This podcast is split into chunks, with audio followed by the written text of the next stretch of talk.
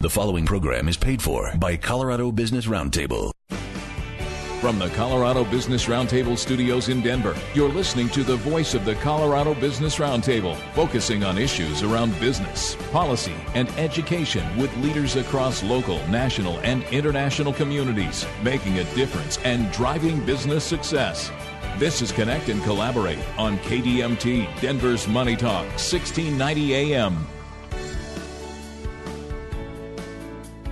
Welcome to Connect and Collaborate. I am Alex Hopkins, your on air producer, and uh, today we are talking redefining rural, and this show is sponsored by CSU Global. And I have a treat for my audience today.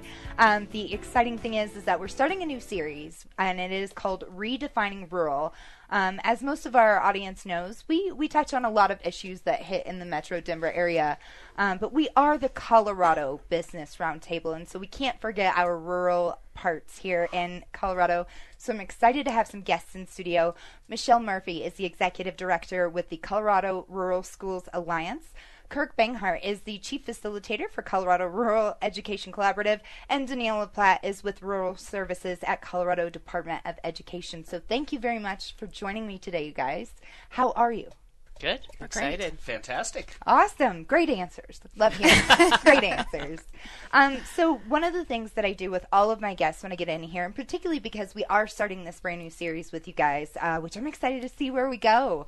Um, I like to let my audience get an intro and background from each of my guests. Um, this is kind of a way for you to uh, brag a little bit about yourselves, you know, your accomplishments in the field, as well as uh, letting people know why you're such an expert on what you do. So I'm going to start here with you, Michelle, if you don't mind, um, giving yourself a little pat on the back today.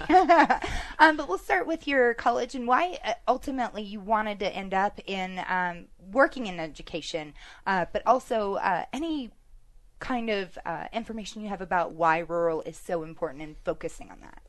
That's a big question. It is a big question. Lots of parts. We'll start yeah, small. lots of parts and pieces. So, um, I'm an attorney. I grew up in New York. There is nothing rural about me except, as I like to say, my bleeding heart, um, and that is true.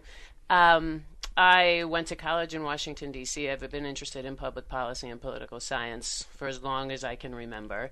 Um, left D.C., practiced, worked a little bit on Capitol Hill, and then went back to get a master's in social work, feeling like I needed to be a little bit closer to it. I always had a passion and an interest in working with kids. That was really clear to me. So I did um, the social work path, which brought me back out to Colorado and the University of Denver.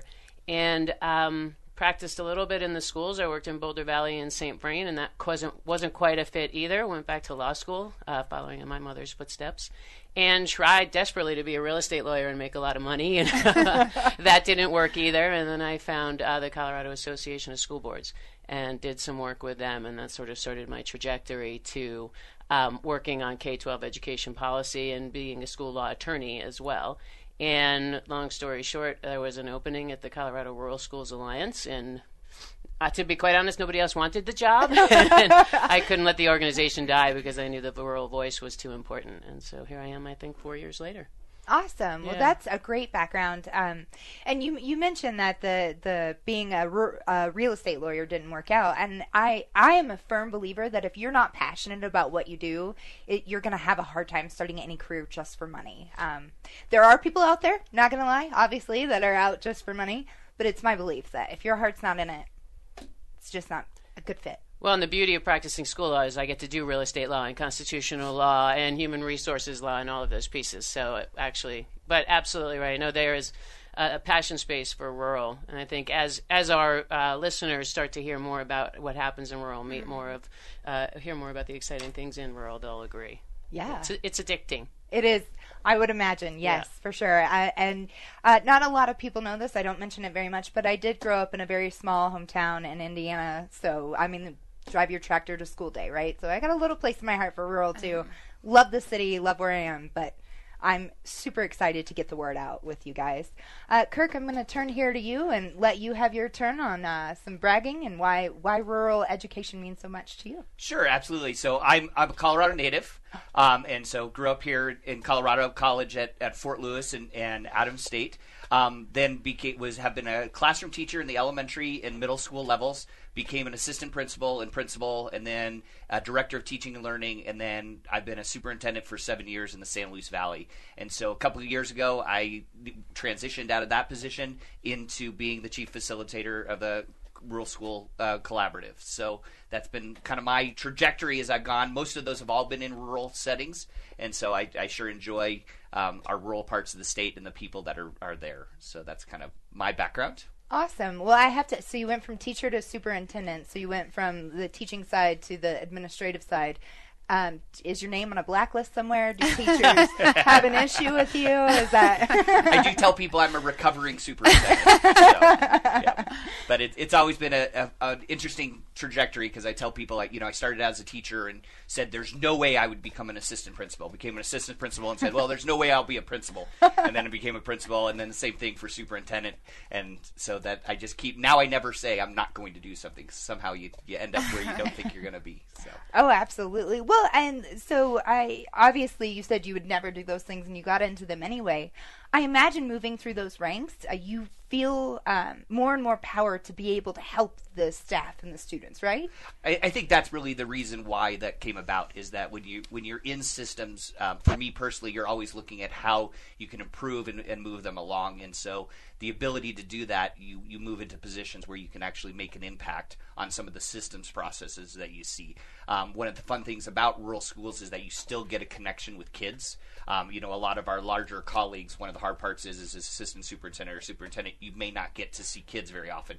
When you're in small rural schools, my office was in a school, so you get to see kids every day. I always joke that one of the schools that that I we built through the BEST program, which I'm sure at some point we'll talk more about.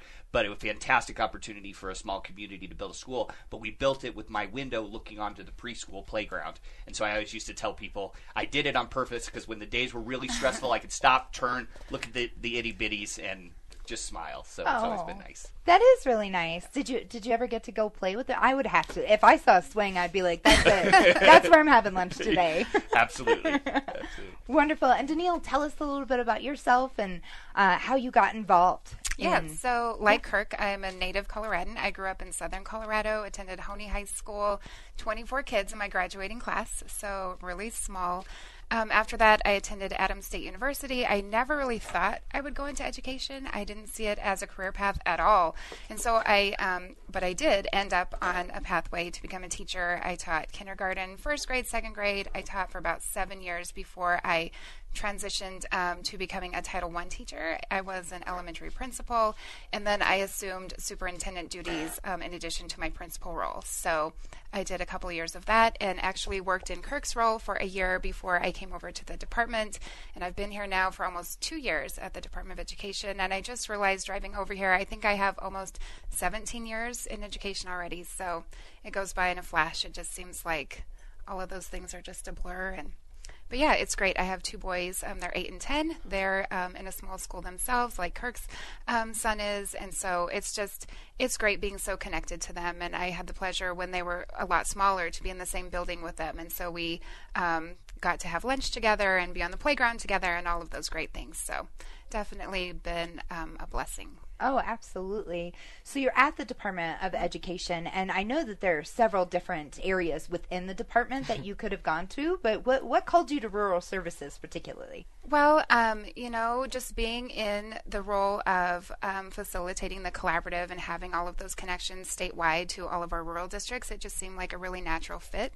Um, as a superintendent, I had a strong network of leaders across the state already, and so um, just really thinking about how we can um, support and bring more resources um, to that part of the field was really important to me. And so it just seemed like something that I was just meant to do. And so that's why I'm there. I love it. And, uh, you know, one of my favorite thing is when I get educators in here, you guys all have that passionate voice. Um, the, it's the one industry I can always count on that you guys use your hearts more than your heads sometimes. um, Possibly. Yes.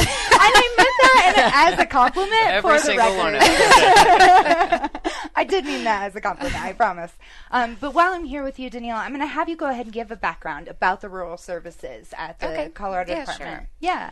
Well, I think it's important for people to understand, or at least have some awareness around what rural actually looks like in our state, um, because a lot of people don't realize it. Um, so basically, in the state of Colorado, we have 178 school districts. We have 146 of those that are designated as rural or small rural. And so that definition actually came about in 2013. That was part of the work of the Rural Education Council, which is um, led by the commissioner. And so, um, that came about back then, and so we're still using that definition to identify schools as rural and small rural. Um, within that, now we have about 44 leaders across our state who are classified as dual role superintendents. So that means that they're doing the job of both a principal and a superintendent, or as we all know, lots of other things, um, which could include bus driving, um, being a part time teacher, um, and lots of other duties. And so 44 of those leaders across our state. And we also have 60 districts that are housed on one campus K 12. So when we're thinking about school districts, you think of a lot of different schools within the district, but we have 60 of them that have one K 12, one campus um, across the state as well. And so in my role at the department, I get to work both internally and in the field to um, really be, be a two way connector um, to help not only people at the department understand the perspective of the rural school districts and to work on how we can better support them, um, but also helping support those people in the field and coming alongside them in terms of support, being a thought partner, working together on different projects, programs, initiatives, whatever it may be.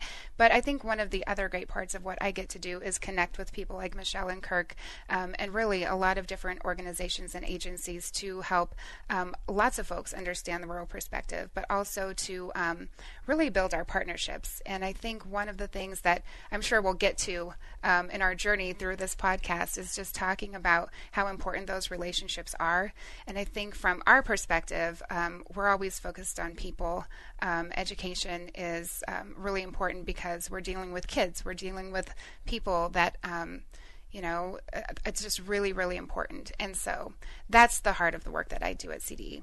Awesome. Just a few clarifying questions here. Do you mind defining rural, rural versus small rural? Sure. Yeah. Yeah. So within the rural definition, um, there are a couple of different pieces of criteria. So in order to be designated as rural, a district's um, student enrollment has to be 6,500 or fewer students. For small rural, that would be 1,000 or less. And we also take into account the geographic location and the distance from an urban center, and that's defined by the National Center for um, Education Statistics. So it's um, basically a two-part definition of student enrollment and also distance from an urban center. Interesting. Um, and I, I want to ask too. I, I don't know if I'm on the right path with this, but you mentioned that some people have to take multiple roles, right? Your principals that also act as superintendents. Is that simply because um, it's just a smaller school in general, or is that because there's a lack of people going into education these days, or maybe a mixture? So I think it's a both and. I, I think it really depends on what the local community priorities are and what their values are, but also um, it has to do with efficiency and the way that they can um, make that school um, be the best it can be. So um, I think it, it really depends on the makeup um, and how um, different people's skill sets come into play. But some of the districts have been structured like that for a really long time, and some of them um, in the past decade or so have restructured into incorporating that multiple role approach. So I think it really depends. Um, and one thing, too, that I forgot to mention, or maybe I did mention it, was that 80% of our districts in the state are classified as rural or small rural, um, and they make about make up about 20% of our total student population across the state. Interesting. Wow, that's yeah, what a great statistic. I appreciate you sharing that. And I don't think there's anything wrong, quite obviously, if you have a principal that can do both principal and superintendent roles and get the job done well. Wonderful. Um, I definitely believe we still need more people going into education for sure, as I'm sure you all would agree with that. Um, but interesting to hear 80% of the school districts in Colorado are defined as rural or small rural, and they they account for 20% of the student population. Yeah, I think it's. I, I don't think many people re- realize that. Right. Yeah, I had no idea. Thank you for that. Uh, I'm going to turn here to you, Kirk, to give me a little bit of background about the Colorado Rural Education Collaborative. How did that get started? Its founding? What's going on today? Okay. So the, the collaborative came together because we had multiple districts, and Denille was part of this at the inception. But the, we had districts that were coming together that saying we need, really need to leverage um, our combined efficacy to make an impact on what's going on. And so th- they came together, and th- the Rural Collaborative was created. And so I stepped into that role two years ago. And so out of that, the founding superintendents really looked at what were those key areas that they felt like collaboration could really help and make an impact in, in what they were doing. And so currently we have six different what we call genesis groups or focus areas that we look at that were, were really came from the superintendents. Currently, the collaborative is 61 school districts that, uh, that have come together, and so we look at these different areas, and some of those areas include things like teacher recruitment and retention. And as you were mentioning earlier, this is one of our major concerns for the rural areas is, is how do we get effective teachers and then keep them educated and, and making an impact on students. Uh, we also look at teacher leader efficacy and making sure that they have the skills. We do another area that's STEM education, science, technology, engineering, and mathematics. We also focus on social emotional learning and trying to provide students and school districts with the skills around to make sure that they can deal with, with what's going on in their own lives and the impacts that do that. Um, we also focus on career and college readiness and making sure that school districts and BOCES have a, have a good, solid process in which to help kids look to what their future looks like and how they can make a living both in their community or if they choose to leave, what that they, they're ready to to join the workforce and other other focus. So those are kind of our areas that that we focus on. Um, the collaboration came apart. I think we've been in existence for six years now. Um, I've been for two, and then we have some national partners that we work with as well. And so there's 14 school collaboratives um, like ours for rural across the country. So we also work at a, a, national to try to leverage what other people are doing in other states. Ooh, fun! Yeah, yeah I like being. I see the col- collaboration's the name of the game, guys. I love that. Um, Colorado is amazing at doing that uh, collaboration is one thing that we're awesome at across industries, right? Because if somebody's doing something right and getting great results out of it, why not copycat a little bit off their model, right? Mm-hmm. Yeah. Um, I love that you said career and college readiness, right? Because yes. we've been under this mentality for a really long time that you have to go get a four year degree right after school. Um, I, you know, places like Australia and London, uh, London, England, right? The EU, they really focus on letting their students have that gap year right after they graduate their K through 12 equivalent, what and what have you. Um, they they really push the students at 18 years old to go see the world a little bit or decide if you want to go right into the workforce and into college. And we've really pushed that at the, uh, the four year agenda. Uh, and I think we're seeing uh, that that's not always where everyone needs to be. Not everyone has that path cut out for them. So I love that you're focusing on both career and college. Um, has that always been a part of your plan, or is that something that's recently come about? Well, I think it's as rural looks. One of the things that we've seen is really the brain drain out of our communities to the I seventy I twenty five corridor, and so I think a lot of the community school boards, the business development, have really looked and being able to say we need to make sure that we have a space for kids so that our communities aren't fading away. And so I think that's always been something that rural has looked at and has done actually fairly well when we come to the career and technical education side of what we do. But I think what we're looking and trying to help support is how do we make the processes make place or put in place so that all school districts, all BOCES have a good process to really help support kids so that they can make that choice. And for some kids, as you said, it's it actually is a good fit to go into the I seventy I twenty five corridor. But for others, they want to stay back, and we want to make sure that they're productive in what they do, and they have the right skill sets to be able to be productive for their communities. So that's w- the focus that we've seen from our superintendents and our BOCES directors, and so that's why it's been part of what we've taken on and worked with philanthropy to try to, to bring together. Awesome. Yeah. That is lovely to hear. Um, and just a background about myself, I didn't go that career path. I didn't do the four year degree thing. I didn't get an associate's degree until I was 30, right? It's it's not for everyone, and I fully support whatever path you need. Um, and I love that educators more and more are honing in on that. Businesses are now finally mm-hmm. getting involved, right? And even at the, as as early as pre-K, right? Let's let's figure out a little bit of path here. Um, so I'm going to turn back here to you, Michelle, if you don't mind giving us a little background on Colorado Rural Schools Alliance. So the alliance, it's easier to just call it the alliance. The alliance. Yeah. Thank you. yes. the alliance was formed um, as the Rural Caucus, I want to say in like 2003, by a group of rural superintendents and school board members who didn't feel like our larger advocacy organization, and that's primarily what we are uh, in the larger sense of the word, didn't think those organizations were speaking the rural truth. You know, um, while 80% of our school districts are rural, that other 20% of those large urban districts really kind of cow- carry the power and the voice, uh, or used to. So the alliance was formed to bring the rural voice uh, into perspective at the capital, at the state level. And probably 2013, they always existed as a subsidiary of. Um, the Colorado Association of School Boards 2013. Kirk was on the board at that point. He forgot to mention he used to be my boss. um, and um, they created their own organization, their own board, and they um, really stepped out. I took over, I want to say, in 2015, and we got a lobbyist at the Capitol, and we started really banging that rural drum loud and clear. And um, you know, Denille's position and the um, rural council that we have referenced and probably will reference going forward, that all comes out of uh, what was then the rural caucus voice and sort of this opportunity to really increase awareness about uh, rural needs. Awesome. Yeah. I love hearing that, and I you guys are bringing such um, big uh, initiatives and alliances and collaboratives together uh, to really focus and and you guys have some really unique challenges and opportunities in the rural sector, which we're going to get into in the next segment.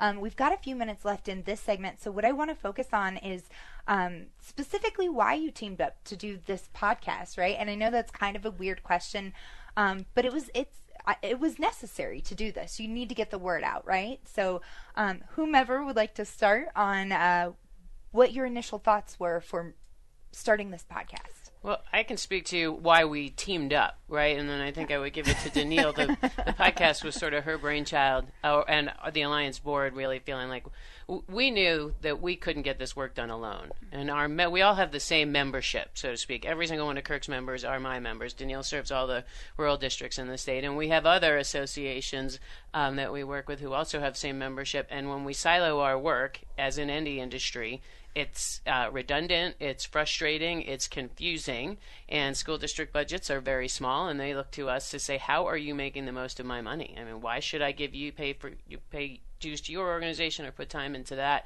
Um, and so we all, it wasn't always the case, but we all now have, all, most of our organizations have come to that table to say, yes, let's do collaborate. Competition doesn't work, collaboration does. And we have been looking forever to, for ways to get the word out both within rural communities. The Alliance's primary mission is around increasing opportunities for rural students and communities.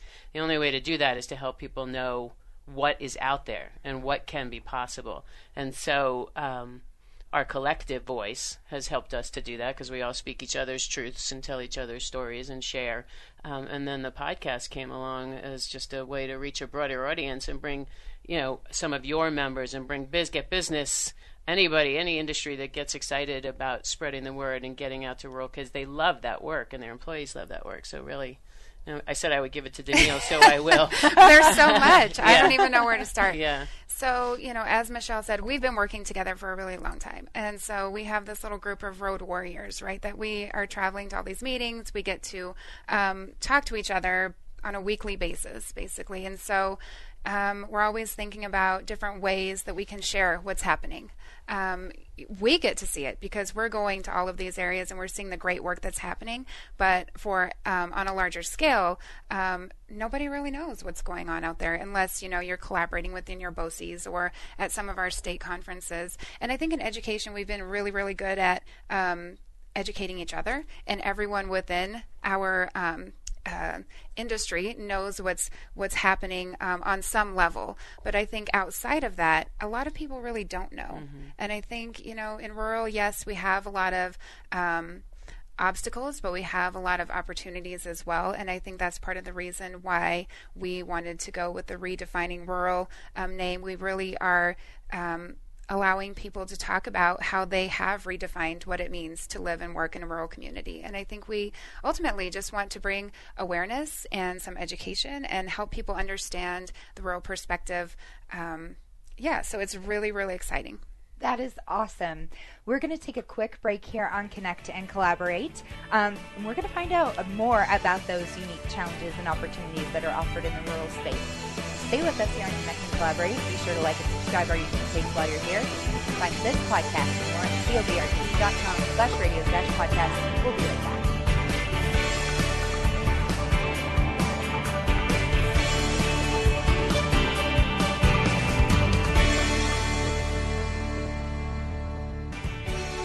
Now back to Connect and Collaborate. Voice of the Colorado Business Roundtable on KDMT, Denver's Money Talk, 1690 AM. Welcome back to Connect and Collaborate. Once again, I'm Alex Hopkins, your on air producer, and today's episode is Redefining Rural. And I have Michelle Murphy with me, as well as Kirk Banghart and Denille LePlatt. And uh, we had a great conversation in the last segment. Um, we got to know all of you a little bit better, as well as all of your organizations. Again, that is the Alliance, the Collaborative, and Rural Services at Colorado Department of Education. Um, and so we took off in the last episode talking about why we wanted to do this podcast. And one of the things about it is that uh, the rural community in Colorado, and I would imagine really anywhere in the country, um, there are some unique challenges and unique opportunities that are uh, present in the rural community.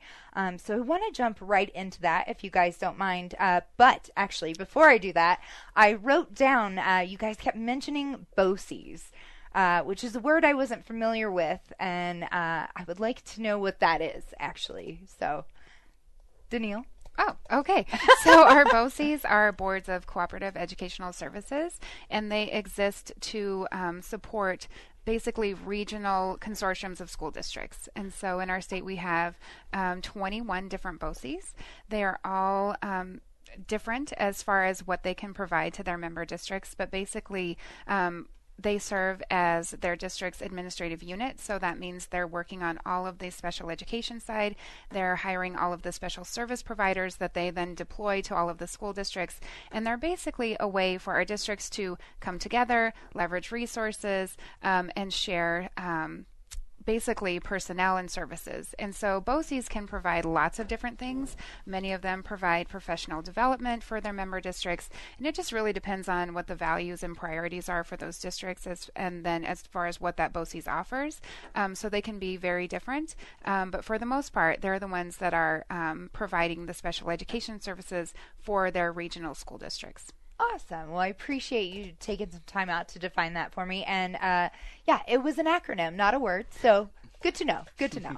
I think uh, um, other states refer to them as regional service centers, and there are other models in different states that are similar to the BOCES that we have here. Cool. Okay. So I I like that. Yes. Um, so moving on to these uh, challenges and opportunities.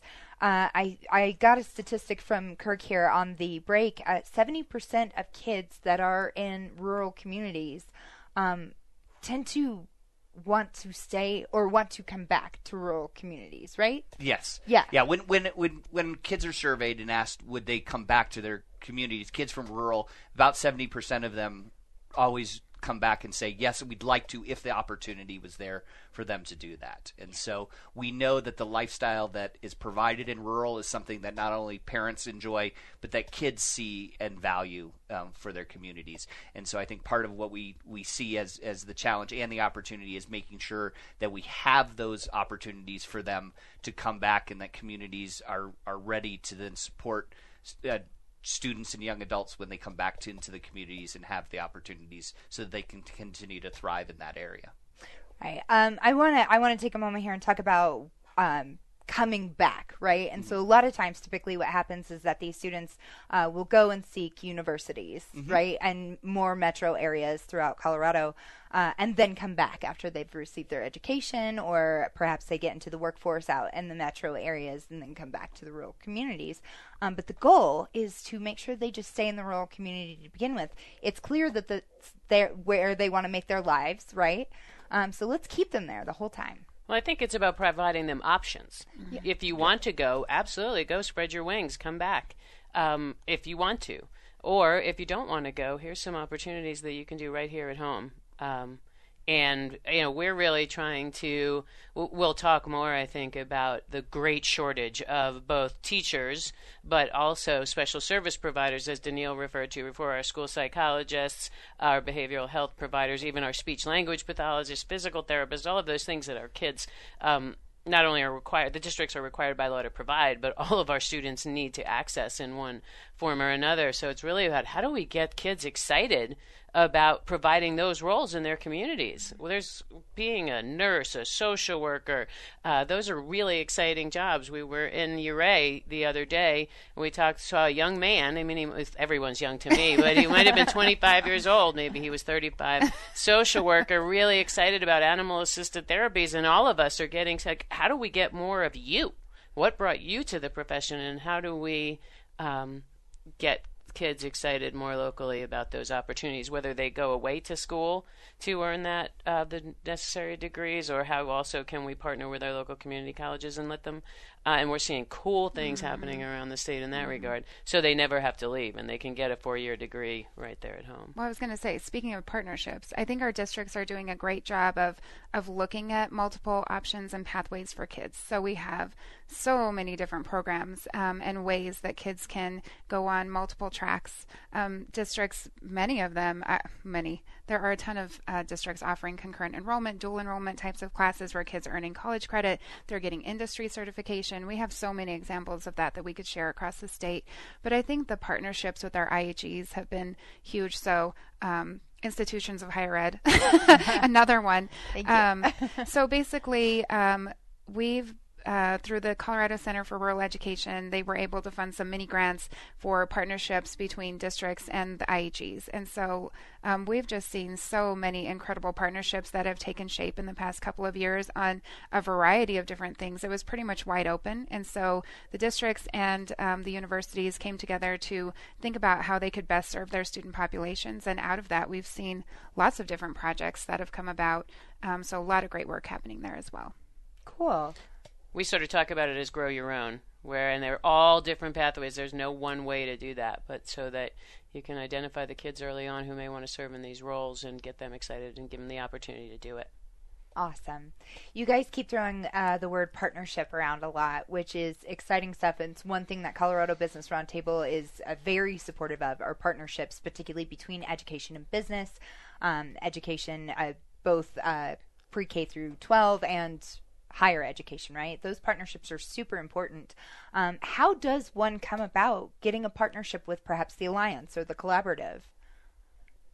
So I, I, think anytime we look at partnership, we look at what is what is the ability for synergy to take place and, and, leverage what we all do. And I think that for the three of us, we we look at it that we know we kind of tackle different components of the bigger problem, right? So we have we have the policy side, we have implementation side, we have um, regulation side. Like those are all pieces that we like to do. And so I think as we look at partners, part of it is saying what is the mutual the benefit that each one of us can get, not the, anybody we bring in, and then us as organizations could do. So I think a lot of times that's kind of the focus that we have is that we say this isn't something where it's me, me, me, and and what's going to benefit my organization. We look at that mutual symbiotic relationship because we're really all looking to impact the same group of ch- children, the same group of teachers, same group of, of school districts and communities. So I think that's part of what we look like. I know, look for, I know for all of our organizations, if anyone's interested in, in coming and joining, reach out to us. We're we're happy. Like we said, I think we look for partners. We have a lot of projects that we're doing that we have other partners.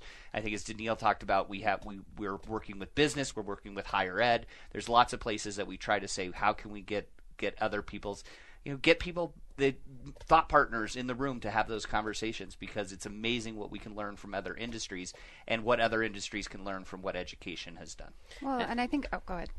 I think it goes back to capacity. Um, that was one of your questions in the beginning when we're talking about our dual role leaders. Is it due to capacity? And um, so much of it in our rural districts is due to capacity. Um, we know that we can't do this work alone, and we can do much more together than we could ever do separately. And so I think just in the past few years, I think we've just seen this major shift across our work anyway, and we've been able to come together in a way that I don't think we ever have before to help each other to really think about thought partnership and think about about ways, um, creative implementation, and just different things we can do to basically move the needle for everybody. Um, so I think so far we've been really successful, and we're just really looking forward to including more people. And hopefully, like through this podcast, we can reach a broader audience and find those people who are interested in um, getting more involved and learning more about it um, to increase our capacity further. Yeah, I think we're seeing great examples, most of it funded uh, foundationally and by the legislature. I need to say our state legislature has been incredibly generous to rural schools and communities uh, over the last years in helping us to figure out um, how to uh, leverage these partnerships state at the state and local level to be able to better serve our kids. There's a ton of opportunities um, for some of your listeners that are interested in either uh, serving. W- one of the biggest pieces is internship opportunities. I think we all know about CareerWise and the great opportunities we're providing for kids in the urban and suburban areas primarily, and getting uh, an internship model. And I know Kirk is doing a lot of great work in this regard um, getting an internship model that works in rural schools. You don't have to be in Holyoke to serve a kid in Holyoke. If you're able to, um, you know, we do have broadband mostly throughout the state now. That's one thing we've tackled. It's too expensive in most of our areas, but we're working on that too. Um, and so, if your listeners are interested in any way, shape, or form at any time in connecting with the districts and kids, or the BOCES is often the space through which this work happens too. Any one of us can get them in touch. Awesome. Any other unique challenges? Uh, you mentioned briefly on the broadband thing, uh, which we are slowly taking care of. I think we're getting there. Um, uh, so that one's kind of been tackled, not completely yet, but we'll get there on that. Uh, what would you say is another unique challenge um, that you have, or perhaps a unique opportunity instead? So I, I, I think one of the things that we see as a challenge is around teacher recruitment and teacher shortage, and I think the opportunity we have is is some of these areas of being able to really highlight why rural lifestyle is such a positive experience for folks. And so we have we've had some projects where we've been able to take college kids um, who are looking to enter the workforce and get them to see what it looks like to be in rural. It's it does it's not Mayberry, right? They're, it looks different, and each of those communities look different. I mean, the Eastern Plains, we have a lot of different what we call rural, right? So we have resort rural, we have the Eastern Slope, Western Slope, we have lots of different rural, and each one of them has their own character. And so I think what we find is exciting is when you get kids that who are ready to start their their careers gets to see other areas than just what they've seen in the metro area. They start to really appreciate what is available in small communities to do that. So I think that's one of the exci- it's been very exciting to see people embrace what the advantages of living in a rural community and what that looks like. Uh, the other things we see is that within rural schools, there's a lot more positive autonomy for educators and so it allows them the ability to do why many people get into the profession where unfortunately I think sometimes we see in for our colleagues in the urban area that that focus of control has to be a lot tighter than it is in the rural, and so people really see that as a positive, is to be able to work individually. Small class sizes are something that that teachers really enjoy to be able to work one on one with kids, and so you're really able to get to know your students and be part of their lives. Uh, it's amazing. You go to the basketball games and how many you know kids are excited to see their teachers, and teachers are very vested in kids outside of school and in, inside of school. And so I think those are some of the things that we bring have brought forward to students to understand what rural lifestyle looks like and how exciting it could be to be a part of it. And so I think that's both both a challenge and a, and uh, a success that we're seeing in the rural space. You guys want to add? Well, I opportunities. Yeah, well, I would say one of the nice things about uh, rural communities, I think I heard a statistic that in some areas in Colorado, it's nine people per square mile, which sounds amazing when I'm going home on a Friday afternoon on I-25, I-70, right? That's that's a unique opportunity that I think a lot of people would be interested in, particularly because um, Colorado, as we know, is getting more and more populated, but mostly in the metro areas. So if you are looking for a career in Colorado and you want to be a teacher, go for the rural areas, right? You have more space to spread out. There's more land you can buy. It's a little bit cheaper to live out in those areas. Um, Though I probably shouldn't say this, we do have a sort of a critical housing shortage in many of our rural communities. Oh, okay. Whether sort of in our resort rural um, folks can't, teachers can't afford to live in their own communities because teacher salaries are woefully, uh, woefully low. Um, or some of more common on the eastern plains or in the southeast is we just don't have the housing stock um, when folks come out. So there's been some really interesting um, opportunities created by that as well in terms of partnerships with Habitat for Humanity and other um, builders to come in and create teacher housing that is either school sponsored or teachers can get a, a, discounted mortgage, all sorts of really cool things put in place. Uh, we need to pay our teachers dramatically more. That's, That's hands line. down, However, one hundred percent, and not just in Colorado. That is a national problem as well. Um, but we care about Colorado very much Yes. here, and so I, I one thousand percent agree with you. Um, that is something that we desperately need to change, fix. Um, and I know that we're trying to get there. There's there was some legislation in place. We'll see. Um, hopefully, we see more uh, for teachers in the long run. Um, other other opportunities that we offer for kids, um, particularly, I I, I want to focus here because we do talk a lot about uh, college age kids or kids that are leaving the uh, K through 12 space. Um, let's talk about some unique opportunities for the younger ones, perhaps pre-K opportunities that we have, maybe. Well, you know, we Colorado just passed full day kindergarten. Rural schools have been providing full day car- kindergarten at no cost to parents since Historic. basically the Since beginning I of was in time. kindergarten. right. I remember being in a meeting years ago at the School Board Association with uh, urban and rural superintendents, and when uh, rural superintendent learned that the I think I don't remember which big district it was was charging parents for kindergarten, it was hysterical. You can do that? What? it was it was Pat Brzezinski, which is why I'm talking like that because he does talk like that. Um, and yeah, so we've been doing that since the beginning of the time. And when they said, "Well, you could charge," I said, "Why would we charge? You should be kids should be in kindergarten full day." So um, I think that's one place where we certainly led the curve. Absolutely. Yeah, well, it's a great model for everyone else to look at, and I was I was shocked. It was one of the things that I learned when I moved to Colorado. I didn't realize that there was that there were places that didn't have mm-hmm. all day kindergarten. Yeah, my parents couldn't wait for me to go. I was the baby of the family. They were ready. It's no, you're going eight hours. Right. We're done. so yeah, I I love that you. get I'm sure lots of people are modeling off of that. Is do you get calls about that? About uh, how you've run that and how it works uh, in the rural communities and how they can bring that to the metro area. Well, we are bringing it to the metro area. It's happening, right? Yes. And it was money, I think, was what is so often the case. Um, I- I haven't gotten any calls about that. no. Oh, okay. I didn't. I didn't know. I think I think overall what we see is that the rural has been able to overcome some of the challenges that parents have fears around for their itty bitty. So when you look at, at, at five year olds and say, could they be in a school for a whole day? Rural does a really good job of saying what is the balance of the drive for for the ac- academics and making sure that kids have exposure to early language, early numeracy, those kind of things, but also recognizing that they still need play and they need to be the socialization. And I know Denille can talk more about from her kindergarten background that a lot of it is helping kids understand how to do school.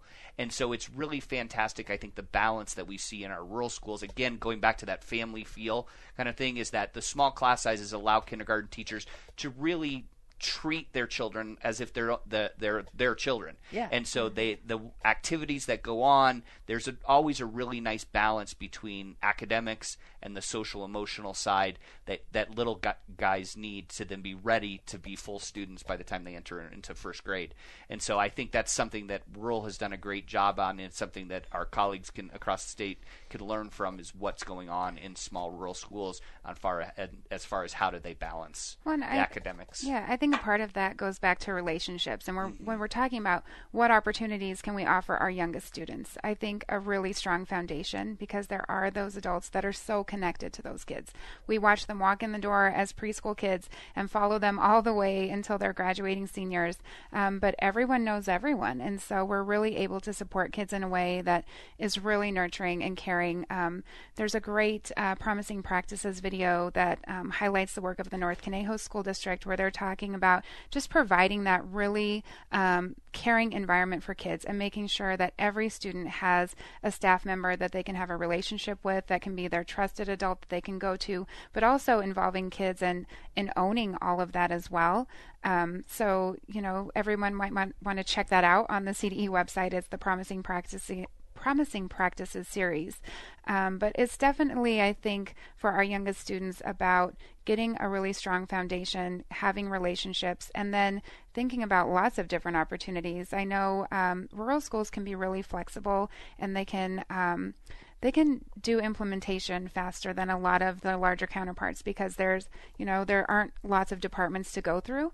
Um, and so basically decisions can be made really quickly. And if we have a group of students that wants to do this, then you're, um, you know, the only thing that might be limiting you could be resources. But um, I know all of the adults um, definitely want to find a way to make it work.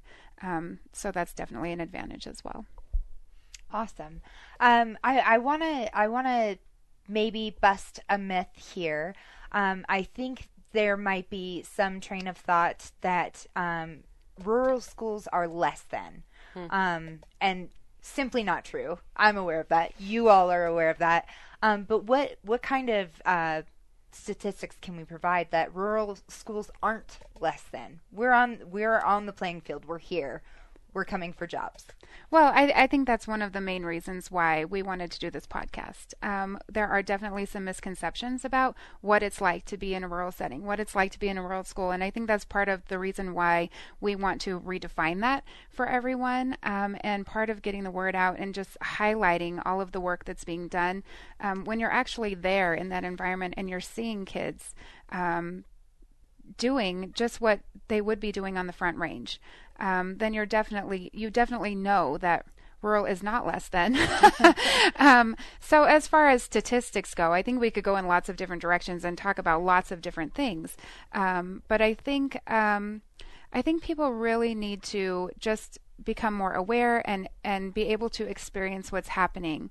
Um, yeah, there was someone the other day that made this comment about um, being in a rural school is kind of like a private school because the the numbers are so small. The end sizes are small. We have um, smaller class uh, class sizes and those types of things, and um, more teachers per student. And so, I definitely think there are lots of misconceptions. Um, I'm not even sure where to start with that one as far as all the different statistics. Sorry for being so broad. Yeah, um, perhaps your favorite statistic, as we are running low on time. I look to the department for the statistics. Yeah, I can maybe pull down some data about what you know what is happening out there. But as far as access, um, all of our schools generally have the same type of access um, to technology. Um, implementing all of the same types of programming. You know, I think we go back to that issue about capacity, and you, people are doing lots of different jobs. They're um, taking on multiple roles, but, but, we always find a way to make it work. And so, mm, you know, that's I, that's rural, right? Yeah, that is rural. And I was just going to say, I think it goes back to what we talked about at the beginning. Everyone's heart is so connected to this work. People will do whatever it takes. And I think one of the uh, misconceptions as well could be just um, there is no template to operate a, a, rural school district or a rural school. Mm-hmm. Everyone does it a little bit differently. Um, and so I think, you know, that's something that people don't realize. Things can be done very differently. All of our districts have very creative ways of tackling the obstacles that they have. Um, but definitely, yeah, there are some misconceptions that um, we definitely want to make sure that we're talking about in our next episodes and, and just showcasing all of that great work that's happening out there in the field. Oh, 100%. Uh, in these last couple minutes, one of my favorite things that I like to do with people that are in education uh, is ask them what they wanted to be when they grew up, when they were little. Um, so I'm going to start here with you. I wanted to be a teacher. We yeah? played school all the time. Yeah. What kind of teacher? Elementary school. Okay. Right on. Denille? For me, I, I, don't I don't know that I had one thing that I just want. I wanted to be everything. I mean, um, I don't. Maybe that's part of growing surprised. up rural because you do everything, you know. But I, I remember wanting to be a veterinarian. Well, she is like a master horse. I feel like we have to tell them. I don't even know what to say. She's like, a, you're not a cowgirl. You're like a. Well, show. I am a cowgirl. I She's guess. a cowgirl at heart, right? And, like a show, she competes. Oh, yeah, I do yeah. show horses. I've shown horses my entire life, um, and recently, in the past couple years, got back into that since my kids are a little bit bigger now. So that's definitely, um, yeah, maybe I, I wanted to be a vet. I mean, I could probably go for the horse trainer route if I wanted to. Um, but also, I also wanted to be in broadcasting. I wanted to be the president. I mean, there's still lots of there's, there's still lots time. of different things, lots of different multiple pathways. We'll just put it that way. Awesome, Kirk. Um, so I would say I I like Michelle. Oh, the path was to be in education. Uh, I had a fam- I came from a family of educators, but I think the other one was to be a professional skier. So Yes. I, I, I went to my fallback, which was a much better Plan B. to go. Plan B is Plan B is work out for a lot of people. I love hearing that. Thank you all so very much for joining me. I think this is going to be a great series, and I'm ready to tackle these challenges head on with you guys as we continue the series. Uh, so again, this is redefining rural with Michelle Murphy, Kirk Banghart, and Denille LePlatt. Thank you all so much for joining me. It's been a pleasure.